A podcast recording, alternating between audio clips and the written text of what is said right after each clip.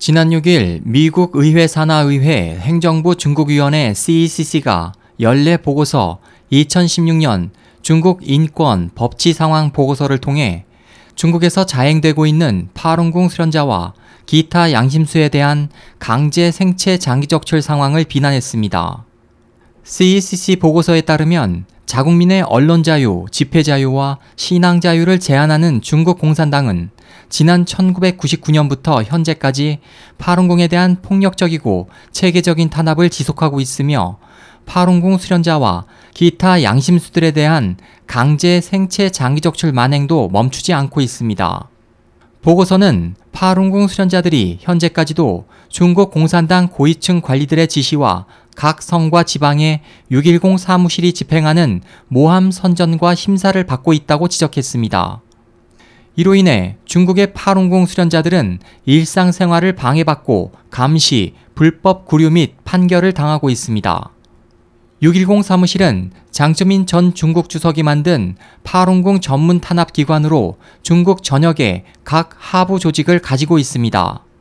보고서는 중국 공산당은 파룬궁 탄압을 개시한 이래 수련자들을 감옥, 법제 교육센터, 마약 재활센터 등의 시설에 감금해 신체와 정신에 극단적인 위협을 가하며 재교육과 전향이라는 명목으로 수련을 포기할 것을 강요해 왔다고 밝혔습니다.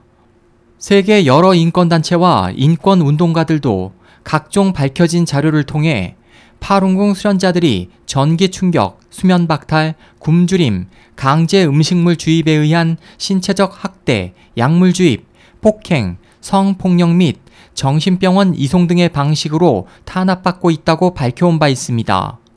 보고서는 파룬궁 정보 사이트 밍우이왕의 2015년 인권 보고서를 인용해 중국에서 파룬궁 탄압이 시작된 당시 이미 연 인원 20만 명에 달하는 파룬궁 수련자들이 가택 수사, 납치 등의 탄압을 받았다고 밝혔습니다. 밍우이왕 영문판에 따르면 2015년 11월부터 2016년 4월까지 158명의 파룬궁 수련자가 불법 판결을 선고받았으며 이 중 90% 이상이 신문 절차 없이 판결을 받았습니다. 보고서는 또 중국 지방정부와 관리들이 흑감옥을 이용해 파룬궁 수련자들이 수련을 포기하도록 강요하고 있다고 지적했습니다.